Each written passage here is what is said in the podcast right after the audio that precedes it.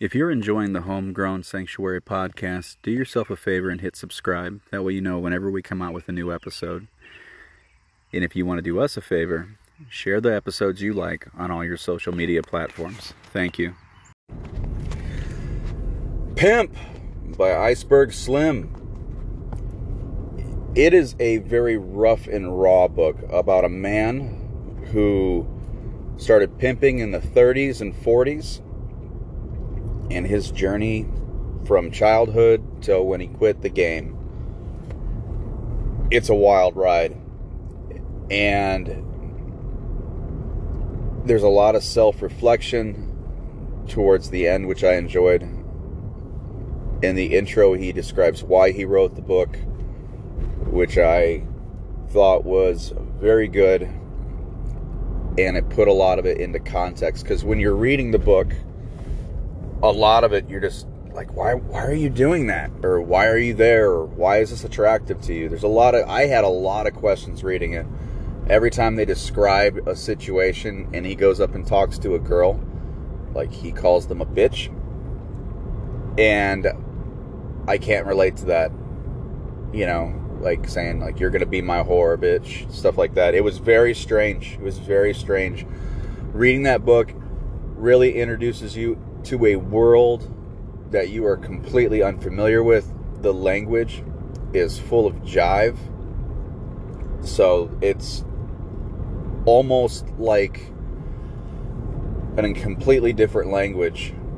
And there's actually a glossary to help you with all the terms they use. So if you've ever read a mafia book that has Italian phrases in it that they use intermittently with with the English or like if you ever watched like a Spanglish movie, it's the same type of thing, but with jive. And it's a very, very interesting book.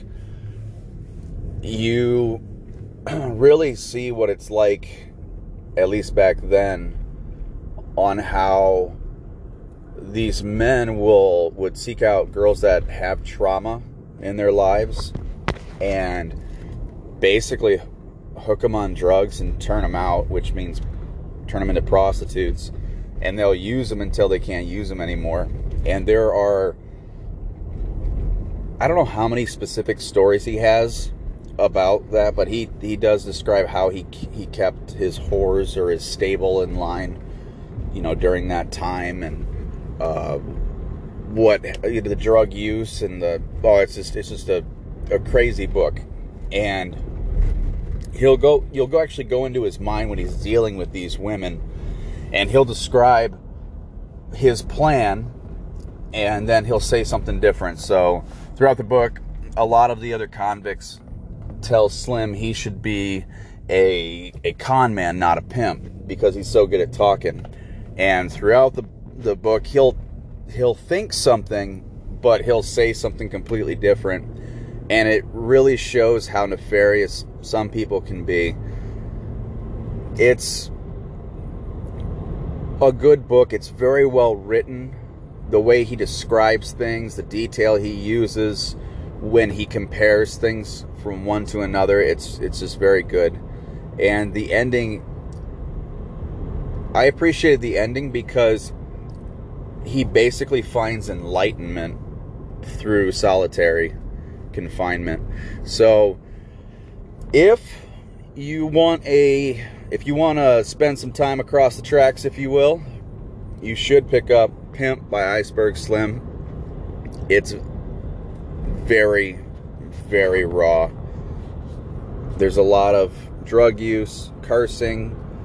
Uh, there's some sex in it, but not in a pornographic way.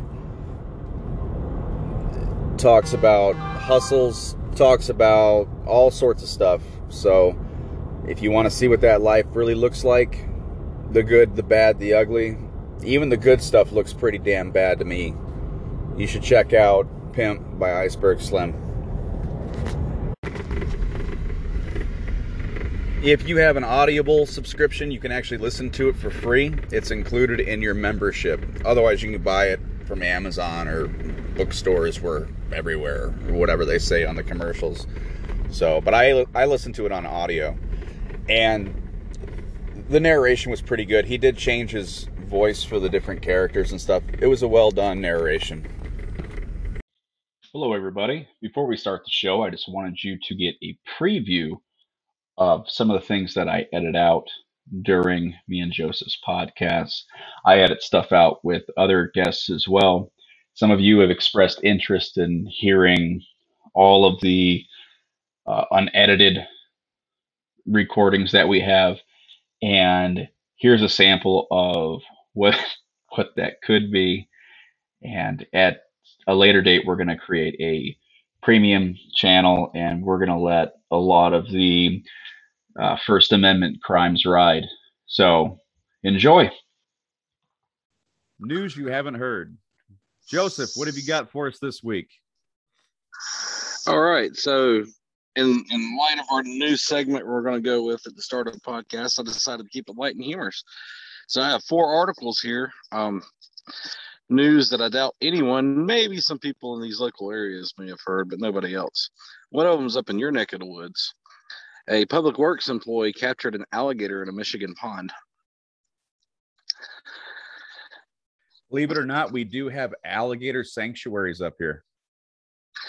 So, a public works employee um, in Stanton, Michigan, um, he was said he was observing a sewage pond in the southern part of the city when he saw a turtle walk into one, closely followed by an alligator. Uh, he alerted his boss and coworkers to the non-native reptile's presence and retrieved his fishing rod in an attempt to capture. That sounds he like said, a Michigander.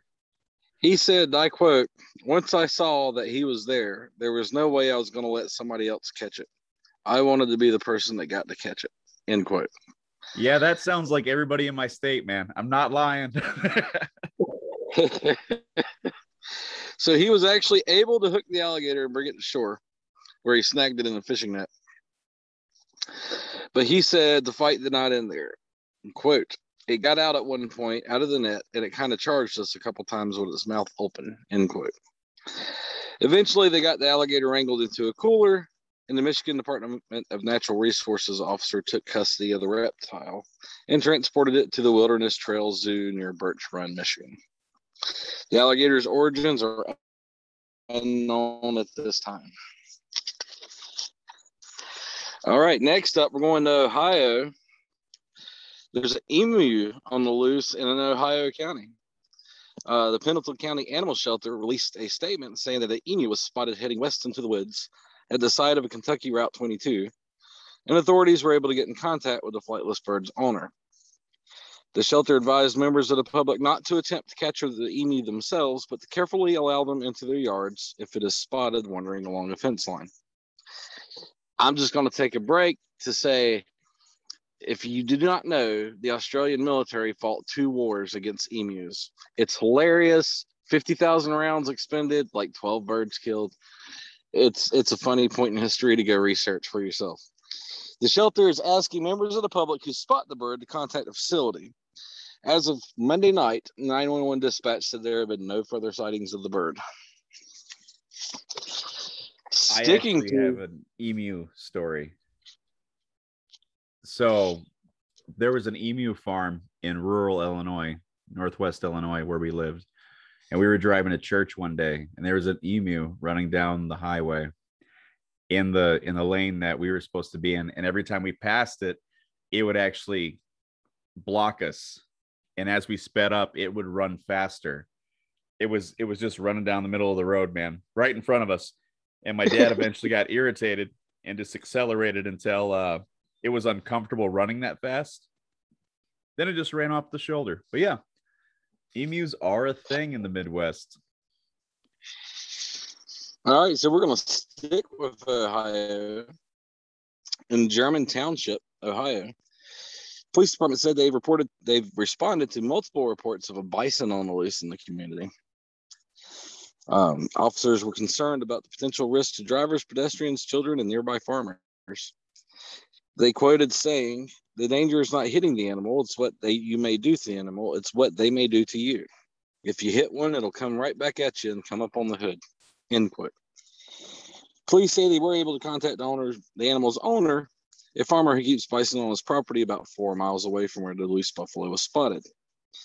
Um, earlier this year or last year, I believe, I'm sorry, a beefalo, which is a hybrid of a bison and a domestic cow, was captured after 250 days on the loose in Connecticut after it escaped from a slaughterhouse facility. Good for him.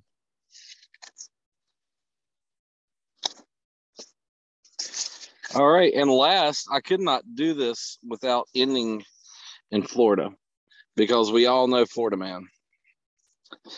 Uh, a man in Florida, Florida man, accused of stealing a gator from a miniature golf course and threw it around its head to, I quote, or he quoted, to teach it a lesson, end quote. Police say they were patrolling on South Atlantic Avenue around 3:20 a.m. in Daytona Beach Shores, Florida, when they saw a man later identified as William Hodge attempting to throw a live gator onto the roof of a building. After he was arrested, he then proceeded to clog the toilet and the drain in his jail cell in an attempt to flood the entire facility. Uh, he is being charged with animal cruelty, possessing or injuring an alligator, unarmed burglary, and criminal mischief. That sounds like Florida. Have And you that concludes this newscast. have you ever heard of Shane Smith? He's a comedian. No. Okay, he's a dry bar comedian. So he in the dry bar skits he does, he doesn't cuss, okay? So very Yeah. family friendly. He has one called Robbing Wendy's with an Alligator. And this is based on a true Florida story. He was in Florida and he basically tells you what the what the news story was and then he tells it in his own words and it is no it's not that long of a skit. It's it's a little it's it's about 11 minutes long and it is so funny. I will, I will have to check it out. I enjoy the dry bar skits. yeah on, he's my favorite. He's he's my absolute favorite. He did that one. He did like debt collectors. You know like his very first one was a i don't know like 30 to an hour 30 minutes to an hour. And he does this whole thing where um they're like like the the the correct the creditors are like are you shane? And he goes no. And like it- it's clearly him right? And he and they're like well you owe us money. He goes well i'm not going to pay you. Do you have another thing? And all the creditors are like i don't have another thing. And he goes well i guess that's good day then. And so he just doesn't pay his bill. He's a funny dude man. I really like him a lot he cracks me I up got I gotta send you the one- I gotta send you the one where the old guy talks about being married. He's like the greatest thing, uh best part of that skit. He's like the greatest thing about being married is your wife will tell you things that you didn't know you didn't know. He's Like like, you know, I was in, he's like I was in a restaurant one day and uh it was I was behind an old couple and I was watching them and it was one of those cafeterias, you know, you grab your drink and then you move down the line and they put food on the plate that you want. And uh he said, I watched this old man reaching for the milk, the whole milk. He was reaching for whole milk. He said he got almost to the whole milk, and his wife goes, You do not drink whole milk. And he curved to the right and instantly grabbed the skim milk and put it on his plate. He said, Thank God that man was married because he could have drank the wrong milk. yeah yeah you know everybody has like their opinion on like how to run their marriage you know what i mean i did i drink whole milk i know it sounds like a funny thing to like put your foot down on but my wife was like a 2% girl and i'm like i drink whole milk i need I need all the milk I can get, you know, and that was she would buy 2%. I wouldn't drink it and I'd buy a gallon of whole. You know, it was like it was one of those hills I decided I was dying on.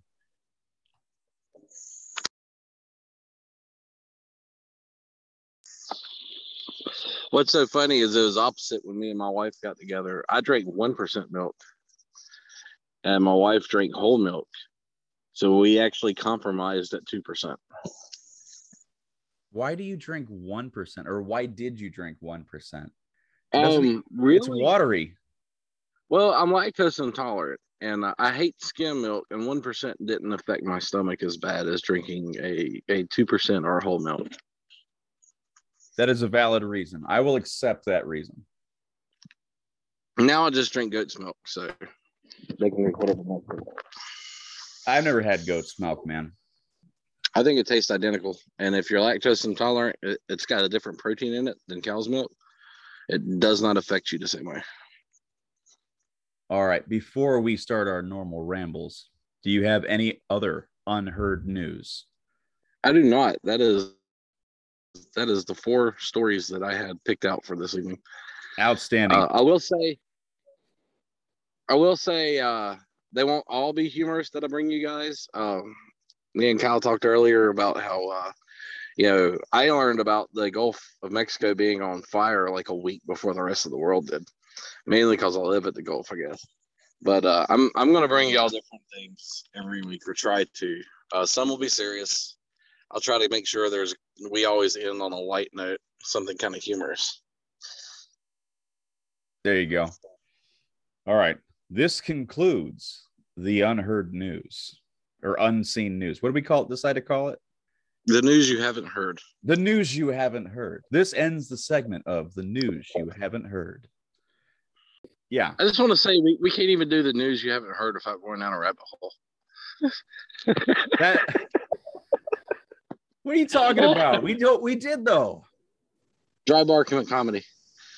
Oh, well, that's a sidebar. That's not the same as a rabbit hole. That's just look, I added value. That's what that was. That's all. I'll accept that. Thank you very much. Audience, I might add value, so don't judge me. All right. No, you know what? Knock this whole thing about Scientology out because they will come after me. Yeah, that's what I was saying. So let me just let me just start over.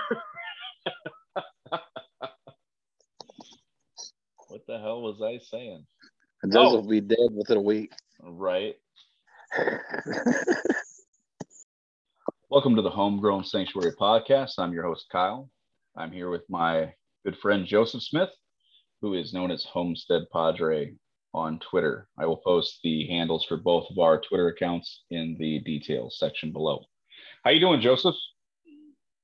Good. How you doing? Mighty fine, mighty fine. Today we were going to talk about the gray aliens.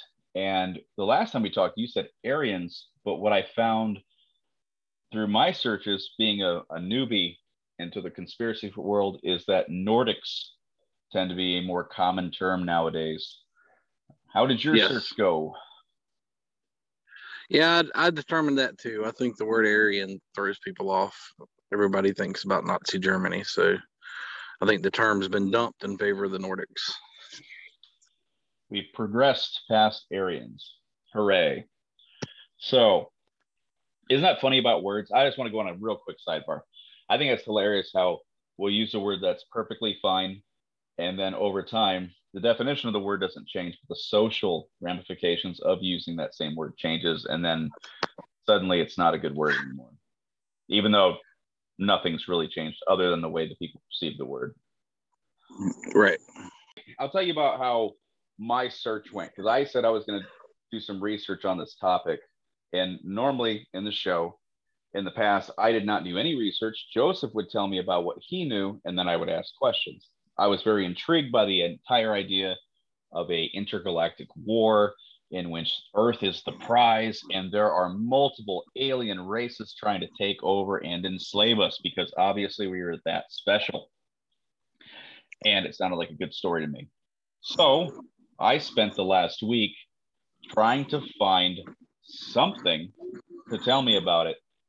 And due to the nature of the internet, every time I clicked or I searched for gray aliens or, and I was using Aryans for the longest time.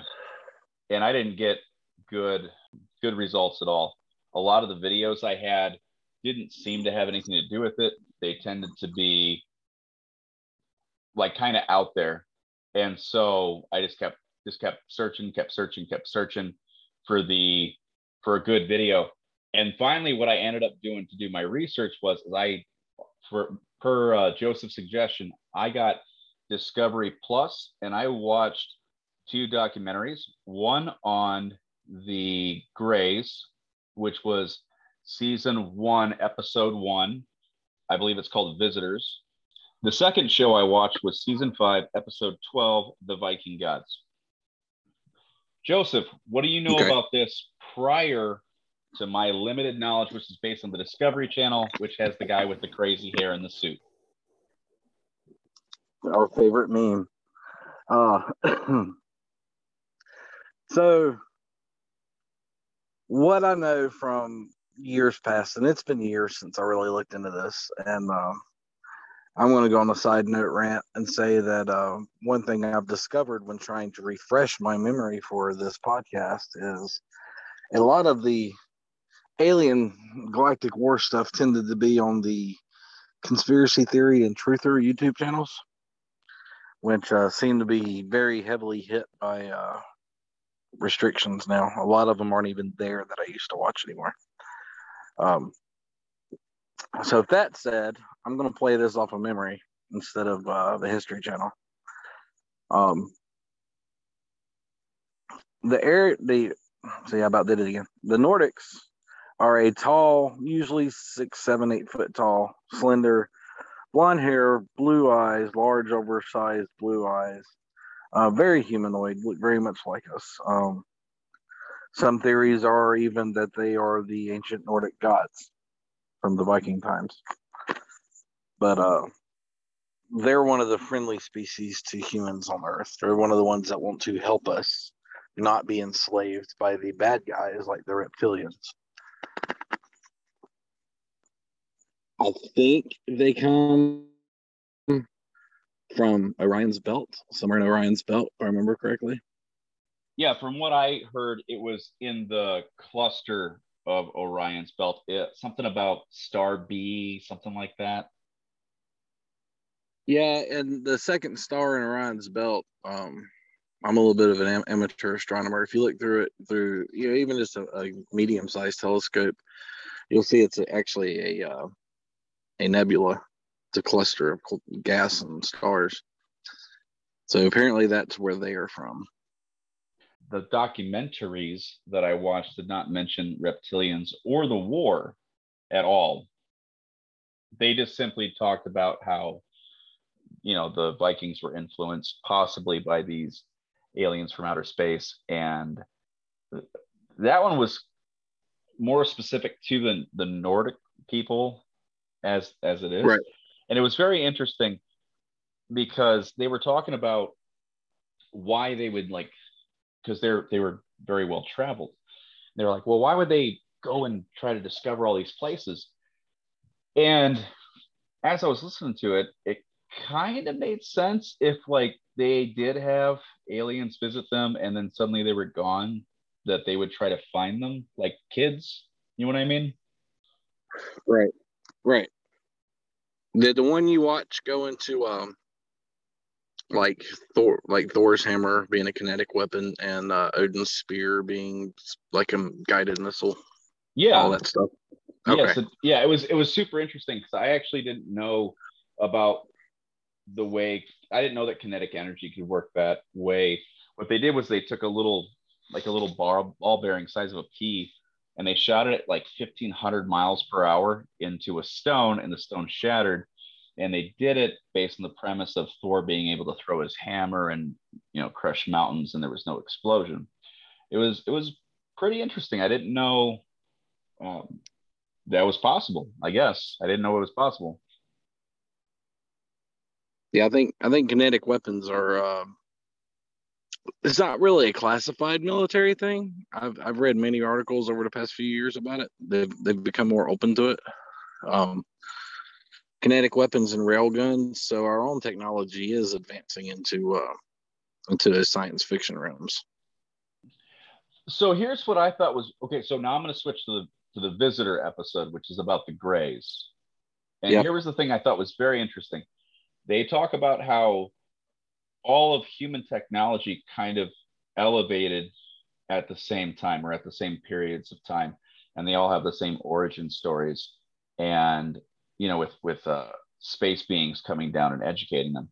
in fact, if you look at, I believe it's in Genesis, where they talk about the sons of God coming to earth and having sex with women and creating the the the age of giants and heroes. Right. And that was before the flood. So it does seem and it, what was that the other passage where they talk about the fiery chariot descendant from heaven? That was with Elijah, right? Yes, that's that's how Elijah ascended into heaven. See, and and that seems to be in line with the rest of them like all the rest of the civilizations, because all of the civilizations talked about the Great Flood. They all talked about uh, being enlightened from beings from above. They all seem to Well, have. Go ahead. Have you ever have you ever ventured into the Book of Enoch and read that? I haven't. It's it's on my to do list, but it's not high because it, I don't so know. I, I, won't I won't spoil the book for you, but chapter one talks about the the Watchers, the uh, angels that came from heaven, and the, they're falling angels. They left heaven, and they're the ones that taught man metallurgy and apothecary and um, all kinds of different things. Was astrology in there? Yes. because because here's the thing that really tripped me up and it's tripped me up for forever is if you look at the pyramids of egypt and the mayans and stonehenge all of them all of them they're so precisely linked to the solar system that it makes no sense for a primitive man not when it comes to eating sleeping staying warm staying cool having sex bringing up your kids like why would you be that precise i've never like at like from birth you know when i first ho- heard those ideas i never understood like why they cared so much you, does that make sense It- Yeah, it- I mean, I mean, some some monuments that were built were uh, basically just giant astronomical calendars, and uh, I can see the the purpose behind those. It helps them track the seasons, know when to plant, know when to harvest. Well, it's like the pyramids of Giza. Why do they line up with uh, the three stars in Orion's belt? You know, um, I, I don't know what the purpose of that is. and why is it always orion because because Yeah. it's not it's not just them it's it's everybody Yeah, I think maybe Orion because it's very prominent in the sky. So if you if you think about how bright it is in the sky with all the light pollution we have in modern times, think about how bright it was 2000, 4000, 6000 years ago when you didn't have the light pollution that we have. but, but why would Um, you care That that I, that I don't have an answer for. Not and and even even the the the large monuments that are calendars I don't understand because I've been homesteading for 10 years and I know the seasons. You know, I don't need a calendar to tell me what season it is. I don't need a calendar to tell me when to plant and when to harvest. You know what I mean? So that archaeological and anthropological um, um, excuse for it, I don't buy it. You know, I've been doing it for 10 years and I can do it without a calendar. Surely a civilization that's been doing it for hundreds or thousands of years could do it without a calendar. You know what I mean? I do. It I because the last time we talked, I said I don't believe in aliens as in like intelligent beings. And I'm not Right. saying I changed my mind. That's not what I'm saying. But I did not realize that everybody had a, a similar origin story. Yes. And many mythologies around the world are, are the same too. You know, every every every culture has a dragon in it. Every culture has mermaids in it. Every culture has a fairy type creature in it. Yeah, and part of it is is trying to explain the unexplainable, which is which is fine. But the question is, is how do they all come up with the same thing to explain the unexplainable?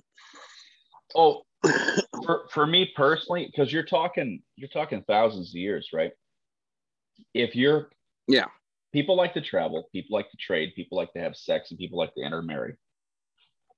So you're gonna basically te- play telephone all over the world. You're gonna be you're gonna be trading with people, swapping stories. You're gonna be discussing your favorite gods compared to the other ones. You know, you're going to be intermarrying and, and mixing traditions. I don't think it's so strange that we have similar but culturally different origins because people intermingle.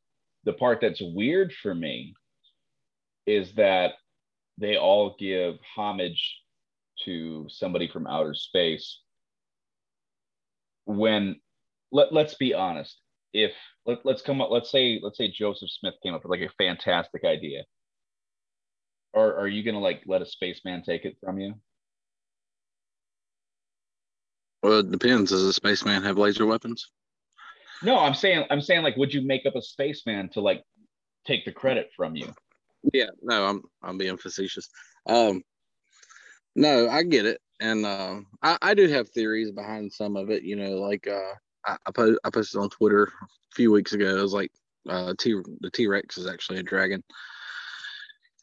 You know so uh dinosaur skulls skeletons have been found all around the world and they have been for thousands of years. That's probably the source of a lot of um myths and, and fables you know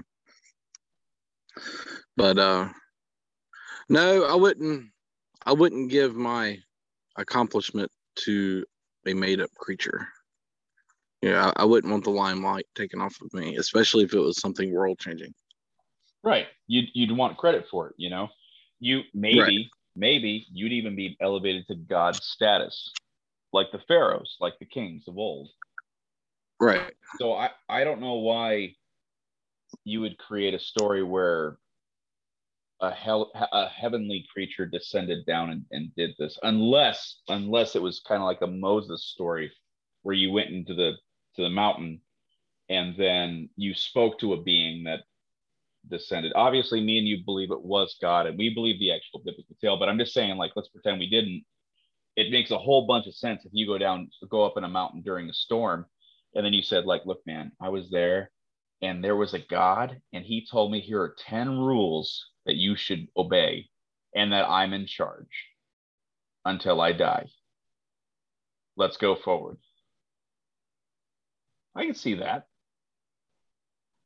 Yeah. i, I just don't see the space. Well, that goes back to it, it goes back to what we talked about before with um with demigods being demons or aliens being demons, um, or fallen angels.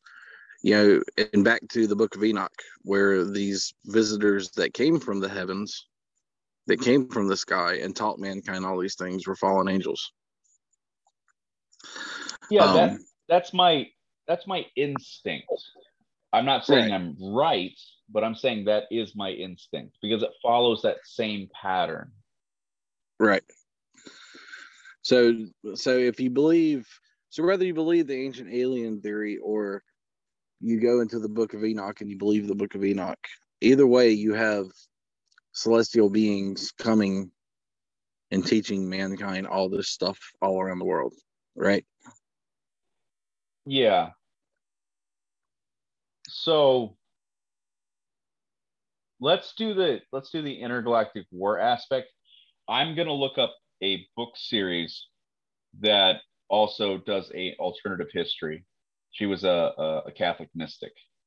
So talk about how the Greys and the Nordics play in the intergalactic war, and are they allies or like uh, fair weather friends? And it seems it seems based on the two documentaries I watched, it seems like the Greys like us, and it seems like the Nordics like us, and they want us to be successful. And the Nordics were raiding a monastery, and there was actually a weather change and lightning and stuff like that. So it seems like they took a hand in battle as well. There were no reptilians in either one of the documentaries, as I mentioned, but Right. but tell us a little bit about that. So you actually have two different beings of grays. You have taller ones and you have shorter ones, and the shorter ones are clones, uh, or or not clones. They're uh, a genetically created uh, race. Um, depending on the theory, they're servants to the taller grays, which are the bad guys. Um, other theories state that basically they rebelled against the bad the bad grays, the taller grays. Well, time, Um, time out, time out, time out, time out. what do you mean tall grays? What I thought I thought Well, there this, were this, just rep- this, this theory goes into 50 different 56 different species of aliens. Oh my gosh. Okay, break it down Barney style. All right. Um, I don't know all the races. I'm just going to be straightforward with that. Uh, the only thing I know about all grays is they either they they genetically modified or genetically created uh, the the shorter grays, which is is the more more common ones, the, the little three and a half to four foot talls that everybody sees during abductions and everything. So as the story goes, they rebelled against the taller grays because the taller grays are evil. The shorter grays are our friends. They want to help us out against these evil grays who want to conquer us, along with the reptilians. But they're also fighting the reptilians over us. So there's a galactic war there between those two races. We got to back all the way up to Roswell, New Mexico, in the crash at Roswell. It, it was at 1940s, early 1950s. I can't remember the date. Um, flying saucer crashes at Roswell. Army says it's flying saucer. The next day, the Army says, "Oops, we messed up. It was a weather balloon." Supposedly, they recovered bodies. They did autopsies, but that's where the first real connection between the Greys and the U.S. government came in. Apparently, according to the theory that Eisenhower signed a treaty with the Greys, and um, they could abduct citizens as long as they returned us unharmed in exchange for alien technology because um, the Greys are doing genetic experiments on humans. The genetic experiments come into play where the Greys are trying to figure out a way to cross mingle their genetics with our genetics and to create some type of master race um, where we would be stronger, we would be more immune to diseases, we would live longer, we would be more intelligent, uh, things like that. And that goes into uh, the Star Children. The Star Children are for a short rundown, it is a successful hybrid between human and alien. The Nordics often work with the Greys for the betterment of humankind against these more evil galactic races.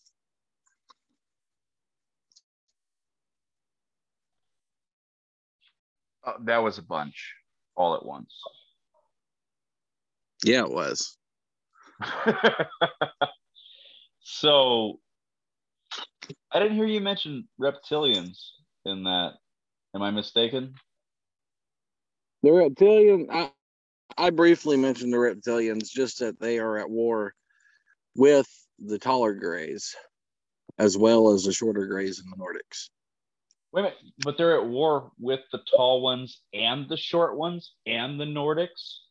Yeah, yeah. Because they're fighting, they're fighting the tall ones for control over Earth, but then the Nordics and the short grays are the resistance. So they're having to fight a two front war. Does that make sense? It does, but the tall grays don't like us either. Right. They want to enslave us just like the reptilians do. But for a different reason. Yes. What's their reason? For the reptilians, we are basically cattle. yeah. Um, the tall grays want us for slave labor. We're pretty lazy. Yeah, I don't think they know that, but they won't. they want they want Earth for its resources, and they want us as slave labor to harvest the resources for them. Okay. And okay. And the Nordics are on the short gray side, right? Yes. Okay. Because when I was reading my documentary, they talked about how the short grays could be considered dwarves. Is that what you heard as well, or no? Did you say dwarves? Dwarves, you know, like like people that live in the rocks, Lord of the Rings style. Right. Okay, yeah. Well, that, that would make sense if they're a shorter version of a taller species. That's, Oh, that's what a dwarf is. That's what a dwarf is here on Earth. It's a smaller human to, to us. Yeah, but they're smaller than the Nordics, and they were considered to be gray. It that Yeah, was in, Nor- that was in that one documentary I watched. Yeah, the Nordics are much taller. They, they're like seven, eight feet tall. Mm. So are the short grays supposed to be like technologically advanced? That was the impression I got. Is that they're they're Yes. good builders? Yes. They're the they're the ones trading technology for human test subjects with the US government. okay. And the Nord are the Nordics still in play currently, as far as we know? Some sources say yes, some sources say no. Um, I watched a documentary a year or two ago about somebody that worked at a secret base somewhere. Um, that talked about that the Nordics were there on the base, giving um, helping out with reverse engineering technologies and things like that. Oh, this is so. I feel like a fish out of water, man. Um,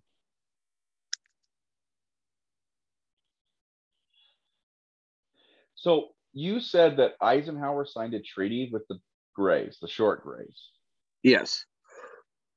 Where did you come up with that? That is something else I have seen somewhere. Hold on.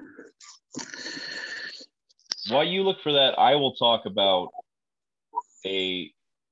I don't remember why I brought this up, but it's the life of Jesus Christ and the biblical revelations by Emmerich, and um, she lays out the time of giants and uh, when angels came to earth and the debauchery and where music came from, all sorts of stuff.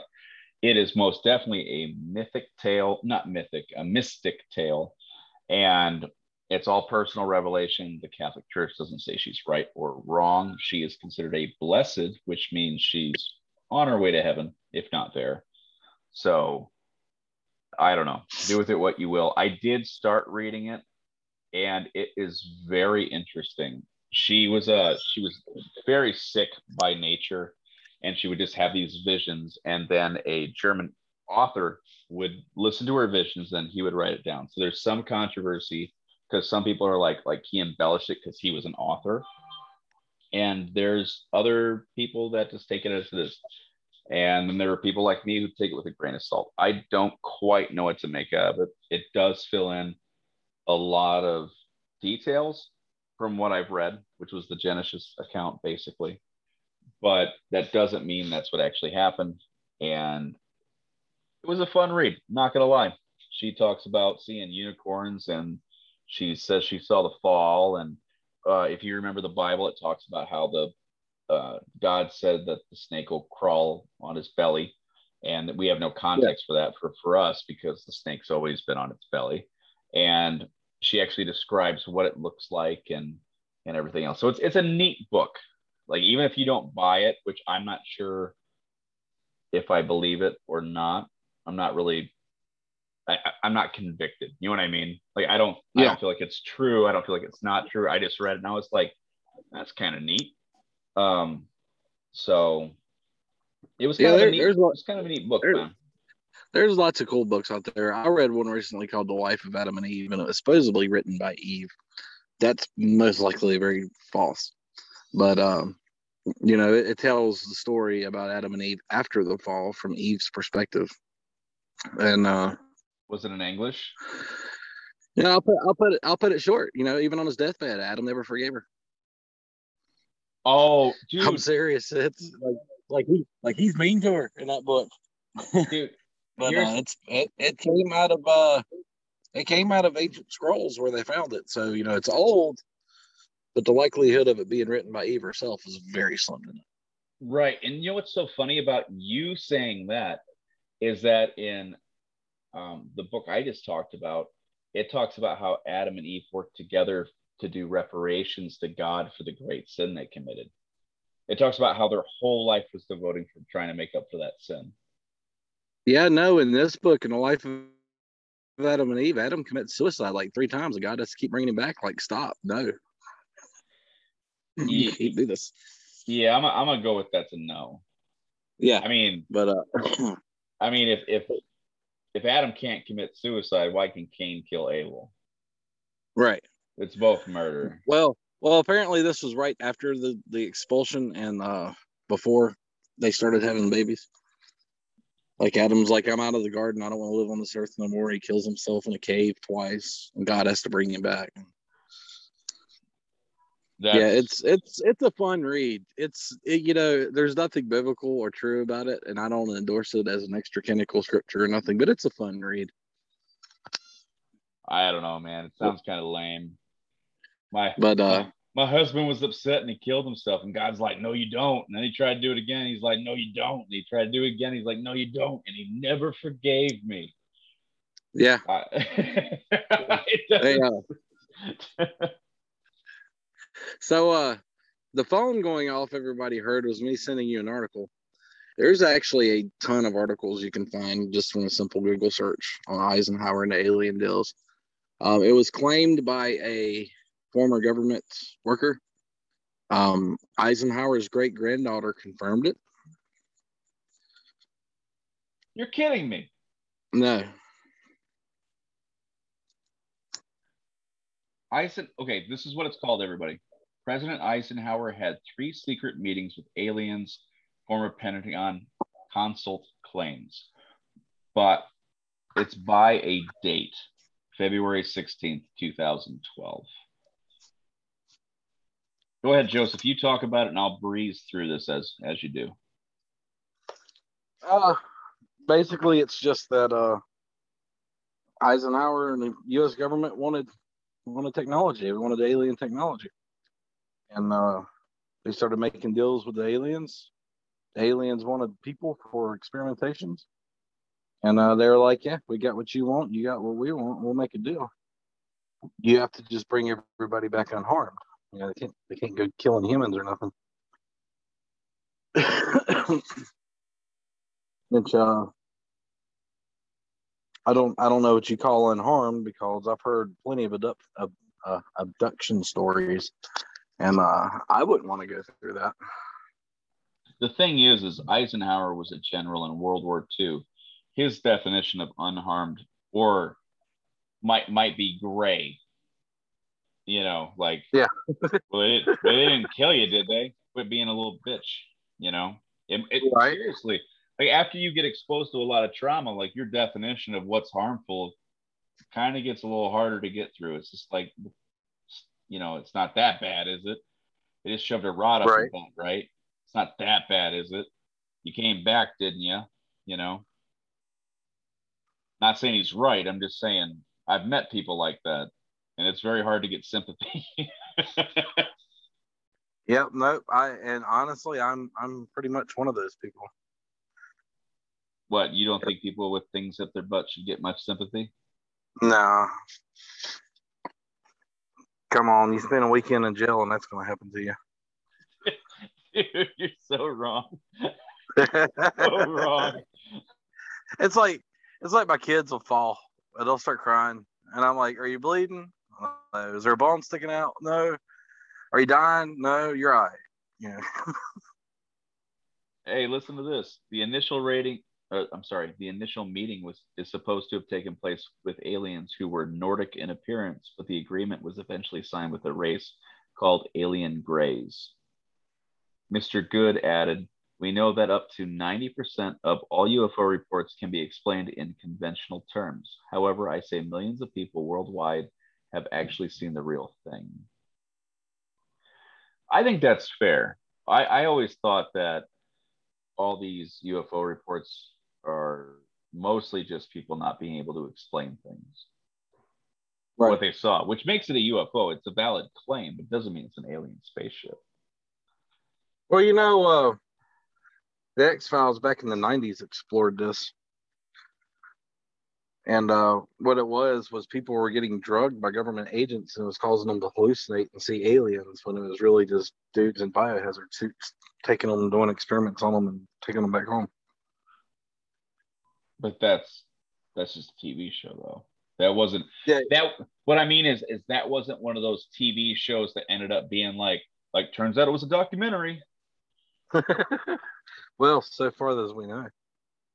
man i you know that's the worst part about about any of this stuff is like it get, ends up getting so great okay for instance like joseph pretend like me and you have never spoken before and you were not affiliated with the news okay like you weren't like well read with news. If I said, if I told you, I said 10 years ago, a government agency took large firearms and traded them for drugs with a neighboring country so that guns would end up killing their own citizens so they could change laws about guns. And they said they would be able to track them the entire time. Would that sound far fetched to you? Yeah, I wouldn't believe you for a minute. And yet it happened. Right. like if you look at Waco and all the other places where a bunch of people hold up and then they shot tear gas in, did you know that all the tear gas ends up igniting and burning the entire place down? right. Yep. Killed mm-hmm. women and children. Yeah. I would have like until I saw the the list, I was like, there's there's no way because I if you guys haven't seen the Waco documentary, well, I don't even know it's a documentary, it's a show on on Netflix. It's very well done. And it's not too pro Waco, it's not too pro government. It it tends to be like pretty in the middle. I've actually had people who were like pro Waco being like like they sided with the government. And I've had like normies be like, "Oh my gosh, they made Waco look like heroes." You know, the people in Waco look like heroes. And I was like, and me personally, I'm not really like pro or anti-government. So I was just looking at it and go, like, man, I can't believe they put this out because it seemed to be both pro Waco and pro authoritarianism at times. But what really struck Right. me was at the very end when they listed all these places that somebody was holed up in and they put in tear gas and the tear gas is lit on fire and everybody died. Everybody died. Yeah. Final final example of that. If I told you if you accepted a cell phone from a cop to do a negotiation when you were like holed up in some place or had a hostage and they would blow you up a C4, would you believe me? Nowadays, yeah. If I if I told you that five-ish years ago, would you have believed me? Probably not.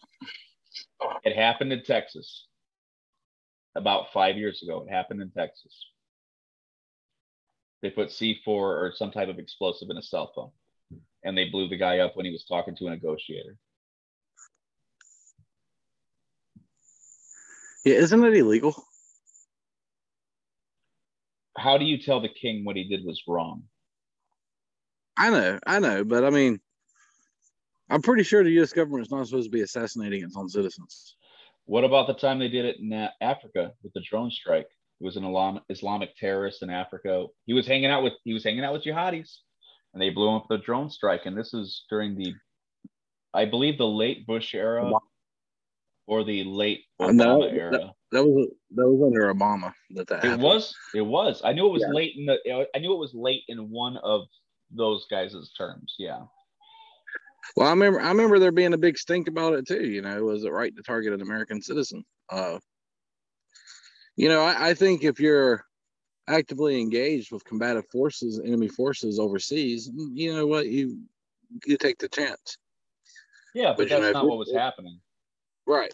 But it, it- you know, if you're negotiating with police, yeah, I don't I don't know the situation behind what you're talking about, but you know, C four and a cell phone seems kind of it seems like very uh Bad. like something Israel would do. Seems like Oh. a very a very Mossad move. Dude, if you look at what happened to George Floyd, that was an Israeli tactic. Yeah, We're getting off track. The point is, our point is, is that if the government says something, it doesn't mean you should believe it, and it also doesn't mean you shouldn't believe it, because you don't know what the hell they're doing. You have no Right. idea.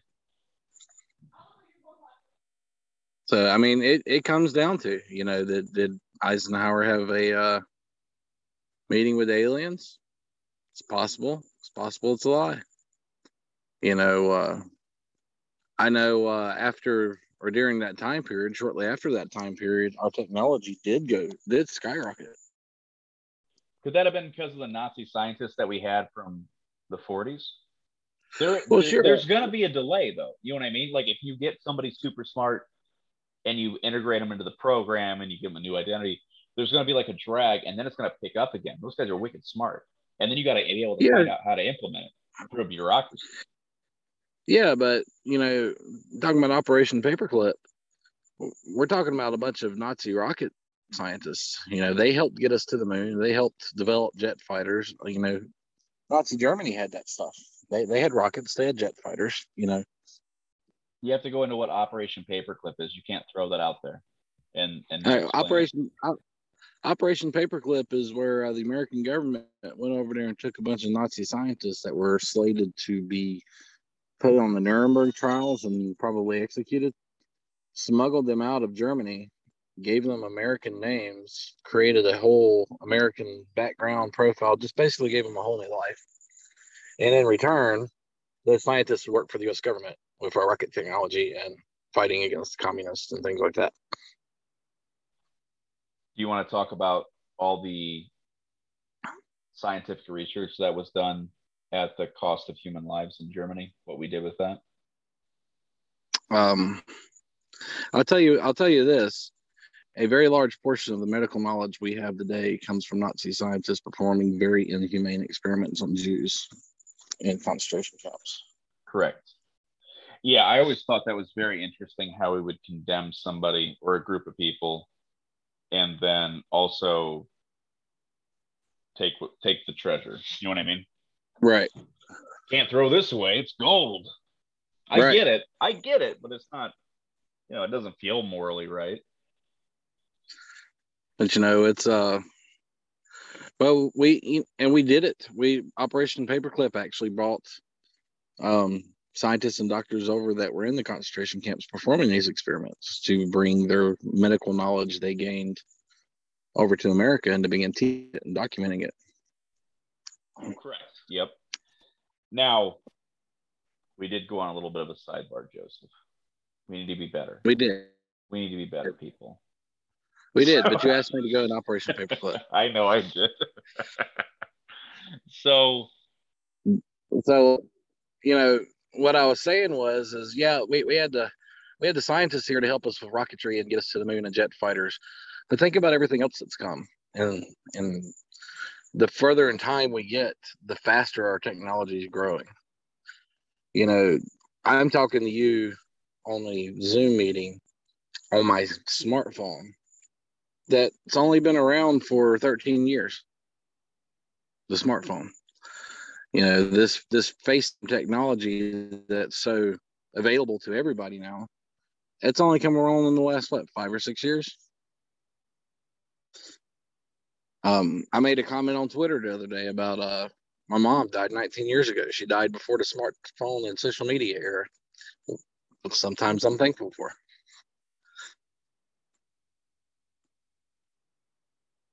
But if you start looking at the it's like once we hit the 1970s, which coincidentally is the late 60s and into the 70s is when the abduction reports really started coming in strong and heavy. Um, you know, we went from a few people here and there with an abduction story to hundreds and then thousands. Yeah, that's also the time where our technology started going in leaps and bounds. You know, think about how much military hardware we still use now that was developed at that time. not to mention, that's when the space race happened. The space race happened there. Happened in the 60s. You know what what what is one of the most famous and infamous airplanes on the battlefield right now? Right now, Yeah, It- if you're a soldier, yeah, if you're if you're a soldier pinned down and you call in for air support, what do you like to see coming over the horizon? I I couldn't. 18 help it. Warthog. I I was gonna say that. I was gonna say that, but I was like, oh I'm like, that can't be it. That plane's old. Yeah, 1977 is when that plane was introduced to the Air Force. Period that we were leaps and bounds in technology. We developed the A-10 Warthog that in 2021 is still being used and deployed and is still a favorite of soldiers pinned down everywhere. To put it in context, people, the Warthog shoots so many rounds so quickly from the front nose that it actually slows the plane down. Yes. It's a, it's a ton, it's a tank buster, and it's very durable. They've had planes land from combat zones that have had like a they've lost like an engine, and the pilot didn't even know. It there it, there's some really impressive stories with that plane. Hey, you want to hear something funny? You know, um, yeah, So you know how I just talked about the machine gun part of it, right? I used to Yeah. tie the plastic capsules together prior to the ammunition being loaded. That was my that was my high school job. okay. Yeah. So before we That went to sounds war, that sounds like that sounds like a hell of a job for high school. it wasn't hard. We called it tie-in tubes, and I knew the war was going to pop off prior. Well, I didn't know because I knew. I I was wondering why the orders went up, and we actually had a nurse or uh uh the, this old lady. Um, she was a nurse in the army a very long time ago, and she she said, "Well, well we're going to go to war." I go, "Well, how do you know?" She goes, "Look at all the tubes we have to fill." And it was, it was just boxes and boxes. And finally they said, and I worked at a place, you ever work at a place that says no overtime, never, right? Mhm. These these guys said, Yeah. you, you can get overtime. We need as many tubes as we can get. And we're like, what? And this is minimum wage job. Overtime when you're getting paid minimum wage is buku bucks. So here, here's another one for you. Another example. C-130 Hercules. You know what that plane is, right? It's the one with the radar. The big the big radar dish. They do use it for they do use it for AWACS. They fly them into hurricanes. It's our main military troop transport airplane. Um, I see them flying daily where I live at because I'm so close to Keesler Air Force Base. Um, the C-130 Hercules was developed. It first took flight in 1955. It is still our main transport airplane. The C the uh, C-17 Globetrotter, I think that's the name of it. The really big one that can haul tanks and helicopter crap. That one's from 1980. Really? You know, the most impressive plane I've ever seen, I've been in love with it since I was a child, was the black was the Blackbird. Did you know? The Yeah. uh, the spy plane. Yeah, yeah. They've they've never actually released how fast it can go. They'll they'll like give you a report Right. of how how fast it went, but they always keep adding numbers year after year. And it was Do you made. know? Do you know when that plane? Let me developed? finish. Let me finish what I have to say, Joseph. This is childhood memory, and I get to share it with everybody, and I just want to share it. So the the um the part that is so cool to me about this is it's entirely mechanical. There's no computers on it. Everything has to work based on the Right. speed that it's going. So everything moves based on the wind. Isn't that so cool? And they did it. This is the, you know, according to reports, they did it with drawing boards. They drew it out. It's all just math and uh, mechanical uh, machines, levers, and, Yeah, and all that stuff. completely analog. Yeah. Isn't that so cool? The the Blackbird, um, no, the Black Hawk. The Black Hawk's the new stealth stealth bomber, right? Black Hawk. It's the one that's got all the sharp corners, and it's very Yeah, the black the black the S71 Blackbird is the one you're talking about. No, no, I know, but the new one, the new one with all the with all the sharp angles, made by Skunkworks. It's the black. It's the Black Hawk, right? Yes, I think so. that can't be flown without a computer because it's very unstable. So, so you have, and that's the part that really trips me out is is that the first one was a spy plane that was so quick that nobody could kill it, right? And we don't know how fast Right. it can go. Not really. No computers. It was quick made and it was it was quick and it was high. The the pilots had to wear astronaut suits. right. And then the next gen, you have to use a computer or it won't fly. You won't be able to fly it. It's crazy to me. Yeah. And and you know when the Blackbird came out, It's 70, 71, right? 66. 66 com. Yeah, So, isn't that you know, amazing? but- yeah, and and I use all that as my example of where the hell did this technology boom came from all of a sudden? German scientists. You know, it, it it came about so fast, so suddenly, and we're still using it today. Now I know the Blackbird's retired, but some of those other ones that I discussed are still being used today. Now, granted, they are trying to retire the Warthog. And I don't support that, by the way, at all. I, I do I do not. There are several senators, Republican and Democrat, that are fighting against them retiring the Warthog. It makes no sense to retire. It It works. Yes, it's a beautiful platform. It's a beautiful machine of war, It is. and I I have seen that thing in action more than once in my life. Um, at Dale Stark on Twitter. Um, he's either retired, he's recently retired, or he's fixing to retire. But he's a A10 pilot. Really cool guy. Dude, if you want to, I'd love to get him on here. I'd love to do a podcast just where we talk about that magnificent plane. Yeah, I can talk to him because uh, I've done a uh, I've done a banner for him, a profile banner for him. But we've talked back and forth. Um, he's he's starting his own homes. He's retiring and starting a homestead. So Dude, that matches what what we're doing a lot. Talk to him. See if you can get him on here. I'd love to talk to him. Yeah. Cool. I will. All right. So let's go back to the intergalactic war because we went off on another rabbit trail. You need to be better, Joseph. You need to be better. So It's your fault. I know.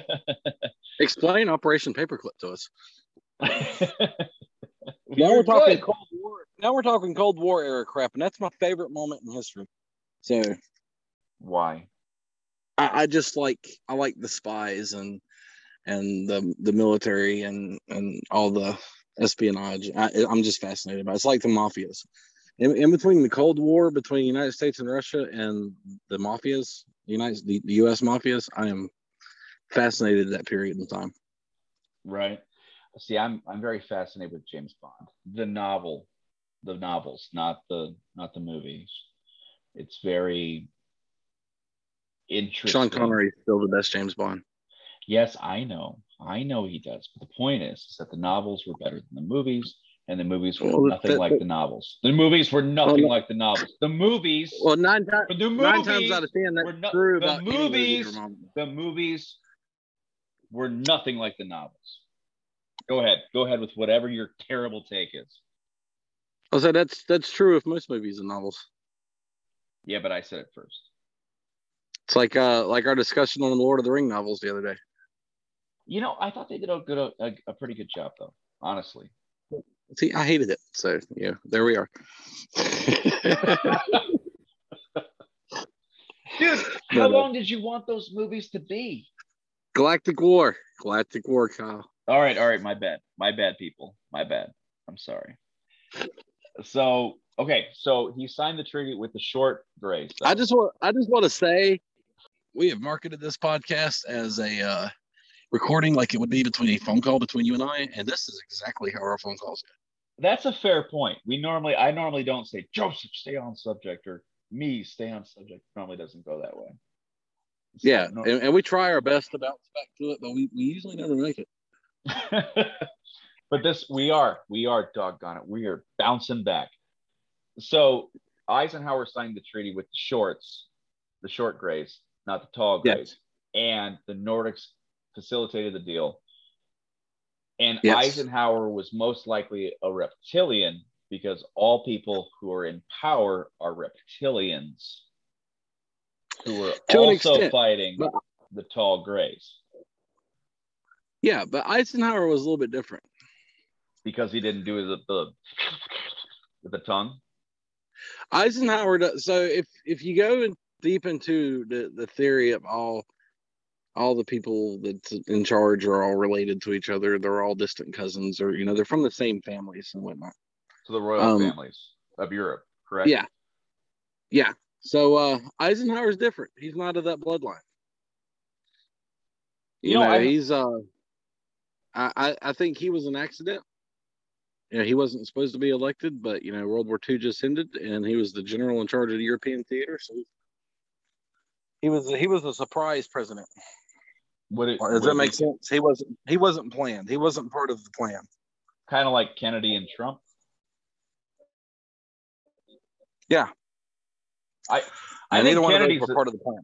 yeah, I think Kennedy wasn't part of the plan. I mean, because they killed him, and I think Trump's pretty obviously not part of the plan because he was one term, and there were four years of uh, bad mouthing, if you will. Yeah, So- I, I, I, I honestly think something bad would have happened if he hadn't if he had a won re-election. Well, Like maybe. He, he was he was so, so he was so large, not a part of the plan.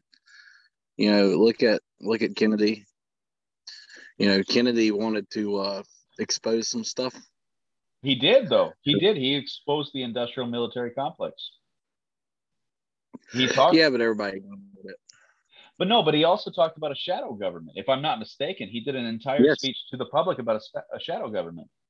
Yes, it was his last speech before he was assassinated. See, oh man, man, my Catholic, Well, my know, Catholic brethren are getting killed out here.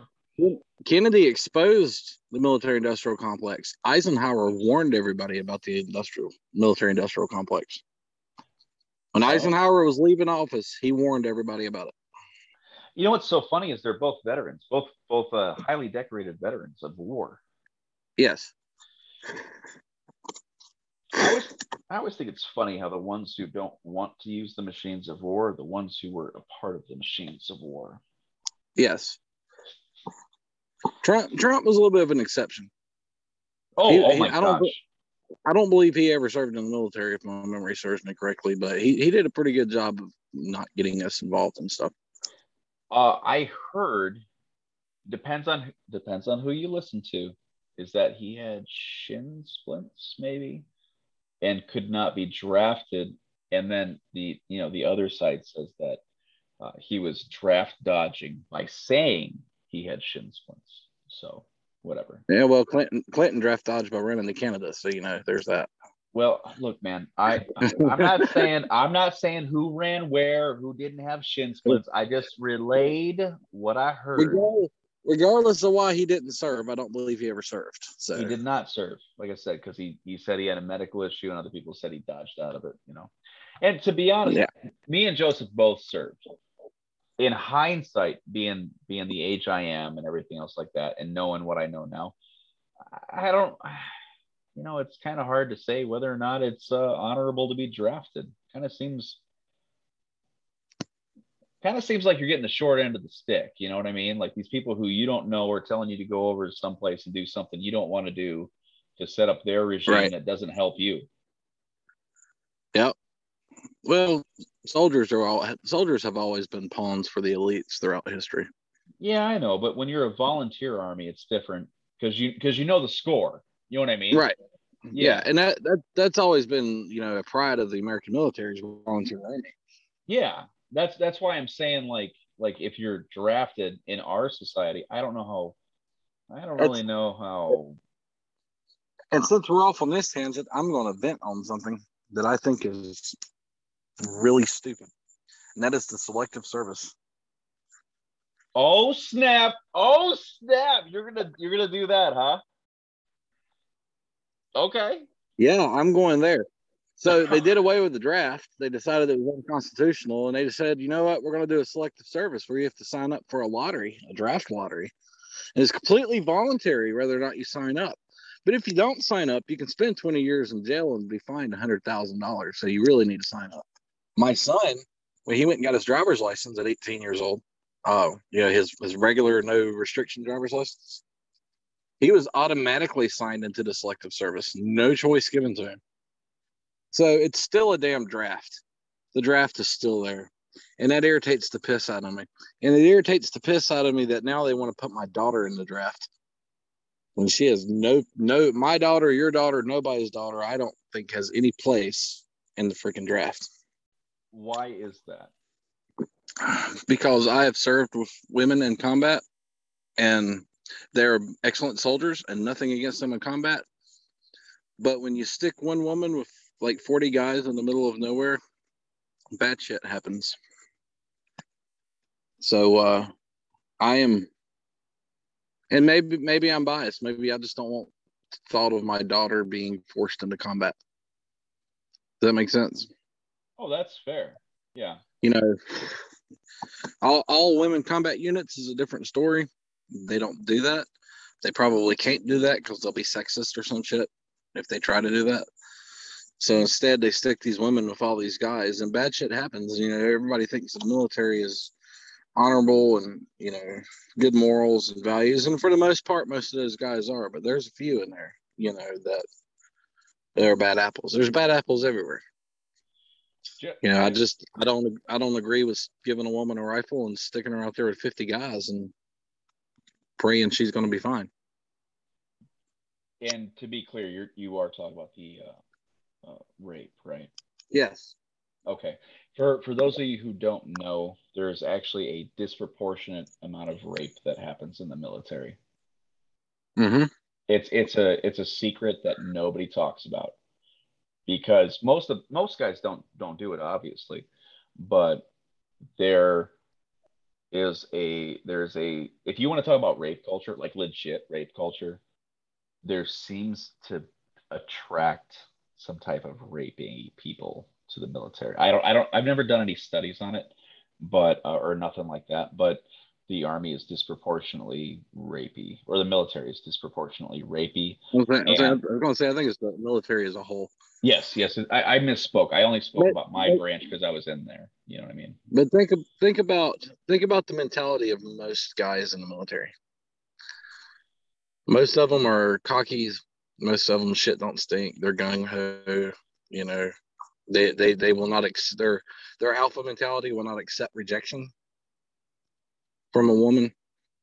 Um, yeah, that's the military. You gotta you got a shit ton of guys that thinks they're ten feet tall and bulletproof, and you stick them all together.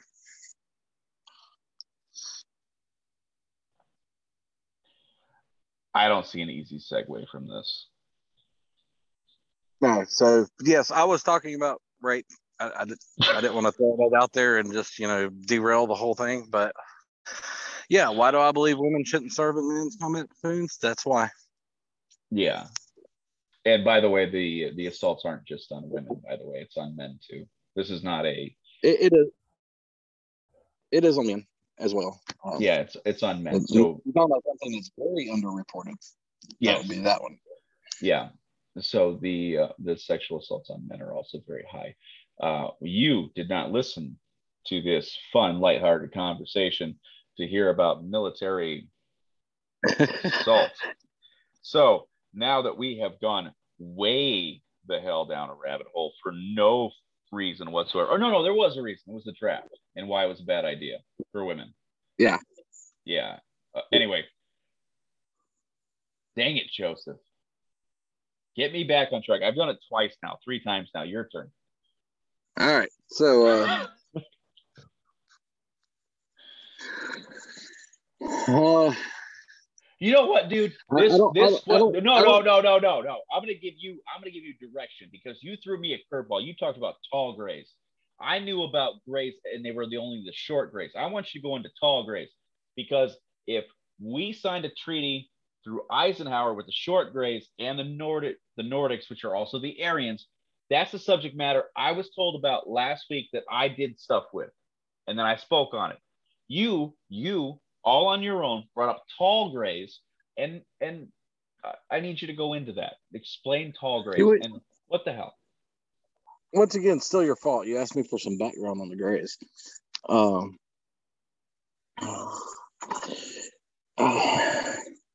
you're forcing me to think back like 10 years ago when I actually studied all this stuff in, in depth. So uh, they, they're, I think I mentioned before, there's like 56 different species of aliens out there. Um, with tall grays, yeah, what I said before is basically what I know about them. They they want to conquer the planet, steal our resources, and make us do it for them. Yeah, the the purpose of them creating the short grays is the short grays are basically like their expeditionary forces. They're explorers. They would send them out to find the different planets that were full of resources. You never said the tall grays created the short grays. I did. I did. I said they genetically created them. Oh, this might be too. This might be too much to for me to all keep up with, man. Like it's like it's like you're force feeding me like mythology through a fire hose, like It's so- directly into my so throat. The- The subject you picked is so deep. I mean, this goes into Antarctic bases and Hollow Earth and and Spaceship Moon and like there's so many directions to go. Okay, You end know. it on a end it on a fun one. Do do pick a fun one and because I, I really don't want the last thing we talked about to be the military thing. So you So- pick the, the funnest thing the fu- a fun conspiracy. That- You don't have to believe it at all. Just make it fun for the love of all of us. A fun conspiracy theory. You know, most conspiracy theories go to a dark place, right? Um, let me let me throw this one out here about the aliens and the galactic. It's kind of, it's kind of. I think it's funny. Okay. So it's- it's Spaceship Moon. So anybody that knows anything about astronomy knows that we have a very weird satellite circling our planet, right? You know, it's the perfect size and the perfect distance to give us and all this other stuff, right? Like this doesn't really occur anywhere else in our solar system. I don't think it does occur anywhere else in our solar system. And it doesn't spin. Isn't the I, I don't know if anything else doesn't spin, It- but the moon doesn't it- spin. It does spin, but its its spin matches its uh rotation. Its spin matches its orbit. So it's spinning, but it's spinning. It, it takes 28 days to do a rotation.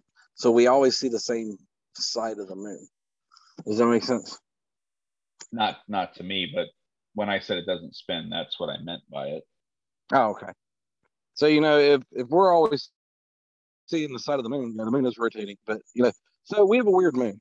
That's that's the point of all this. Oh wait, wait, wait, wait. You're you're saying So because theory- we're hold, real quick, just so because I want to understand science. You're saying because everything's in motion, right? The moon's also in motion, but Yes. it's in motion in a way to where it looks like it doesn't move. Correct. This, okay, I, I understand. The, the moon's so Ah. yeah, the moon is the perfect distance from the Earth to the sun. I forget the exact numbers, but it's the reason we have lunar eclipses and solar eclipses because it's the perfect size and the per- perfect distance. Um, its its orbit is the same speed as its rotation, which is the reason we see the same side of the moon all the time. So it's a weird moon. No other moon in the solar system is like this, like ours. Well, because it's so weird, it has led to speculation that the moon is not an actual moon or satellite, that is actually like a giant star base for aliens. That's where they're at, that's where they observe us from. Um, the moon is actually hollow. Um, science has discovered moonquakes on the moon. Um, they've discovered a little bit of an atmosphere on the moon now where there used to didn't be one. So a lot of strange things about the moon. And actually, I'll see if I can find the link and send it to you. When the astronauts was on the moon, uh, I think it was Neil Armstrong, a recording of Neil Armstrong. He's talking about um, they're there and they're watching us. And um, people are speculating, you know, there was aliens on this crater ridge watching our astronauts do whatever they were doing on the moon. So it, that's a fun little, it's a fun conspiracy theory off of this conspiracy theory. The moon is a giant star base where aliens are occupying and they're watching us and they're observing us. Which aliens though? Short, tall, reptilian, Nordic. Uh, I want to say I want to say it's the Greys, well, which I don't- ones? You can't you can't do that because the short. Okay. Well, time out. So the so the sh- so the grays. When people say the grays, they do mean the short grays by default, and then if they Yes. don't mean the short grays, they say the tall grays. Yeah, well, the tall Greys have a name that I can't remember. Oh, So I just been I've just been referring to them. They they look like the short grays, just taller. Um, but yes, when people say the grays, they're referring to the little four foot bastards. why'd you call them with the- bastards? They're our allies. They're fighting the reptilians and the tall ones. Not good for I political. It's not good. It's not good. I'm just saying, like, we're fighting an international battlefield, you know, and and we're all gonna be enslaved one way or the other. Just don't call the guys that are helping us bastards. That's all I'm saying. It's a term of endearment for me. You better tell them that. Uh, Well, if they're listening, they're gonna know it's a term of endearment. I called my rooster a bastard the other day. You Called you cock, your bastard. That's right. All right, man. Well, is there anything else you want to say tonight? no, no, because anything else I say is gonna lead down a, a 30, 45 minute rabbit hole. All right, bro. So to recap, we did cover we did cover the grays, which are the short grays, and we did cover Yeah, and they're and they are the ones primarily responsible for abductions. They're the ones that people report seeing all the time. yeah, um, I'm a little confused by that because you, you you say they're our friends, but they keep shoving things up people's butts. Yeah, well, that, that's part of the deal. They they give us technology, we give them science experiments. Hmm, couldn't you? Hmm. That, that was, was part of that Eisen. That was part part of that Eisenhower deal. That's how we got on the Eisenhower thing. Yeah, I, I just okay. Let's let's let's pretend we're president for a minute, right? And somebody says like, "Look, I'm from the universe at large, and you own this body of land, and you're on this other planet." I'm like, "Yeah." And he goes, "If you sign a treaty with me, I'll give you technology. All I need is some spare butts to jab." And I'm like, "Sweet. All you have to do is travel like three thousand miles south, and you It's not jab mine. huh? All you got to do is not jab mine. Yeah. You just don't jab. You don't jab my peoples. You just send them anywhere else in the world. And then when they're like, because I mean, who are they going to say? Like, oh man, this, there was this abduction, and they said it was Eisenhower's fault. And Eisenhower like, are you kidding me? I never met you before. Why would I say an alien can jab you in the butt? I just don't know why you pick your own people. That's all I'm saying. I'd pick Russia at that time. Pick Russia. Be like, yeah, man, you could totally give us technology. Just jab the Russians in the butt. could you imagine? Well, well, think think about it. If uh, if you go to so say say you do that, if they go to Russia and start people, then you're gonna have the Russian government looking into what's going on. What the hell's flying in our skies? You know, then then you got government inquiries, and you got jet fighters chasing after UFOs or whatever. Whatever, the same thing happens. They they visit the they visit the press. Yeah, but by, by doing by doing your own people, then the government just sweeps it up under the rug. Y'all y'all are crazy. You don't aliens what? No, no, I'd pick somebody I didn't like. And then when they would call me, they'd be like, "Hey, hey, President Kyle, I heard you sent the aliens here to stick pe- things up my people's butt." I'd be like, "Well, I didn't, but if I did, I would simply say go to China next, and just carry on the tradition until, until every country was the victim." Like, look, look, look. I'm sorry, your citizens are getting probed, and their their butts are sore. What country would you like me to send them to? You right. pick. That's all I'm saying. That's all I'm saying. I'd be like, oh, and why wouldn't you send them to a territory? Like, say if you have the states and you're like, oh man, oh Puerto Rico, you don't want to be a, a state? Okay, well, aliens, there's your one spot. Just Yeah, or or you know Canada. oh Canada, oh my gosh, little America, who thinks you're better than us? There you go. Go up, go go up to the Northwest Territory, the Yukon Territory. They're so spread out up there. It'll take a week for them to tell somebody their ass hurts. they probably forget it by the time they found somebody. yes, yes. Eisenhower should have sent them to the Canadians. You're right. You're right. Way up north or Alaska. Yeah, they're they're a bunch of Russians up there. You know, I heard that they actually do speak Russian in some parts there still as a native They're- language. My my the Baptist church I attend, uh, we Oh, you sponsor. a told me that. Yeah. We sponsor a missionary that goes to that he's a missionary to a town up there that has no church of any type. And they all still speak Russian. Like he showed us pictures and like even in the grocery stores, all the food labels are in Russian and everything. That's so neat, man. Okay. I thought that was a fun, lighthearted ending. So we're going to end it there. Sounds good. All right, brother. Hey, everybody, thank you so much for joining us. I know our conversations kind of go up, down, and sideways, mostly sideways. So, Mostly sideways. mostly sideways. So, thank you very Little much. little for- catty little Huh? cattywampus. oh, we got to talk about next week's episode. We can't just end it without about without what to look forward to. Yeah. Joseph, you're the alien guy. What, what do I look at until next week? What are we gonna look at next week? I would like to look at uh I would like to explore the the theory that uh we kind of touched on it today about the old gods being the aliens. Okay. Now, that's fine. We can touch on that. I want to touch on. Did you see that TikTok video I sent you about some type of uh, Native American monster being in the cave system, and that's why people are getting eaten in the national parks? Yes. I want to do that Yeah. stuff. That works. Um yeah, you- you're talking about going into like uh Wendigos and and skinwalkers and things like that. I don't know what I'm going into. That's why. Okay. Wendigo, skinwalker, not deer. Look up them three things. I'll text it to you. Not deer. Not deer.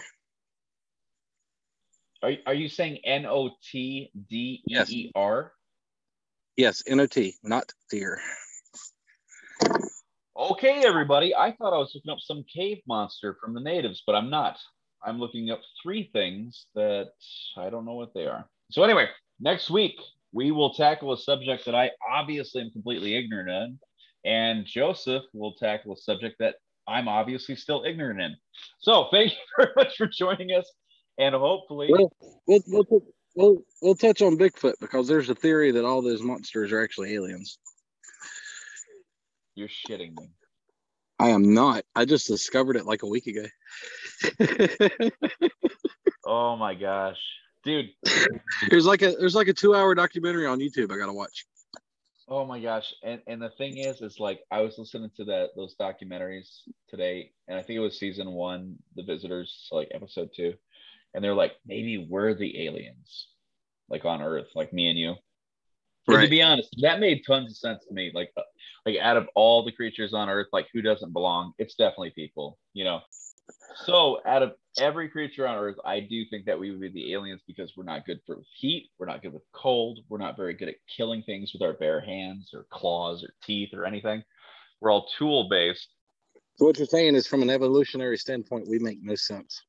100%. Yeah this ending's gonna be so fucked up. I hope everybody enjoyed this. All right, yeah. bro. I'll talk to you later.